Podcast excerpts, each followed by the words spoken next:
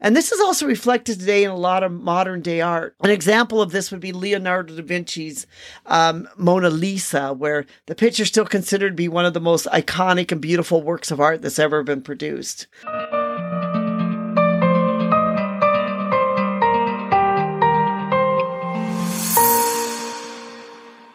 Hi, this is Anita from Five Minutes with Art. Today we want to talk about what humanistic or the humanism means in Renaissance art.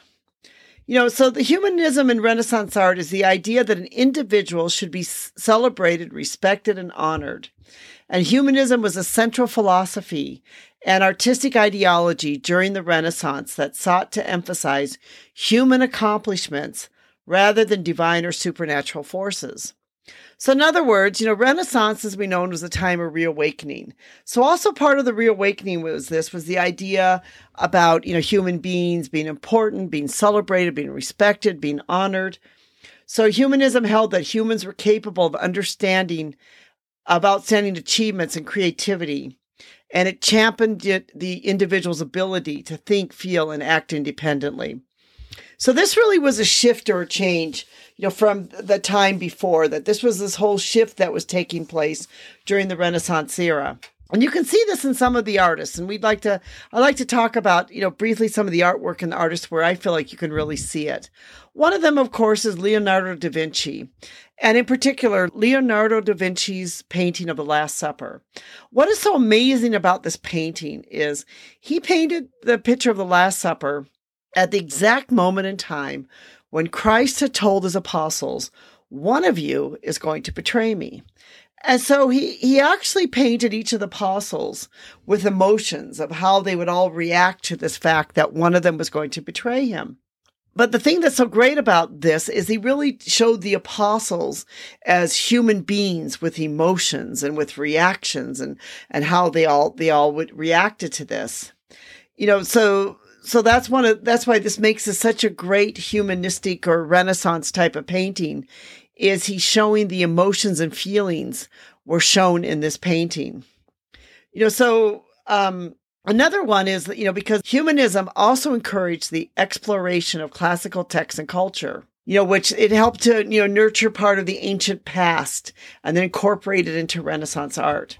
An example of this, and one of the great examples, was Michelangelo's statue of David. And, you know, the statue of David is just like the statue of this perfect form, this perfect man, and for a long time has been used for like the perfect form and the perfect uh, man. It was Michelangelo's statue of David. So the humanistic philosophy expresses individual thought and creativity.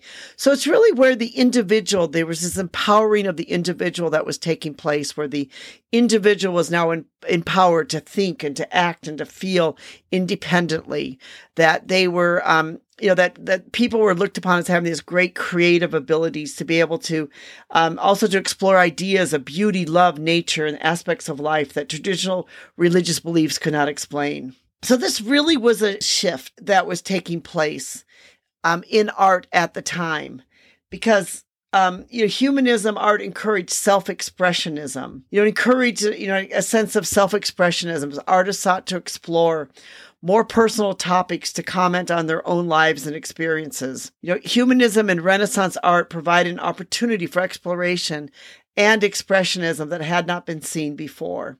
So all of this was taking place. All of this was sort of shaping that they were beginning to feel this sort of like this new awakening was taking place about, you know, human beings and the capability of human beings and how human beings will be creative and, and, um, you know, humanism also shaped views of beauty and life and how we viewed beauty and life. And, re- and, and this is also reflected today in a lot of modern day art. An example of this would be Leonardo da Vinci's um, Mona Lisa, where the picture is still considered to be one of the most iconic and beautiful works of art that's ever been produced.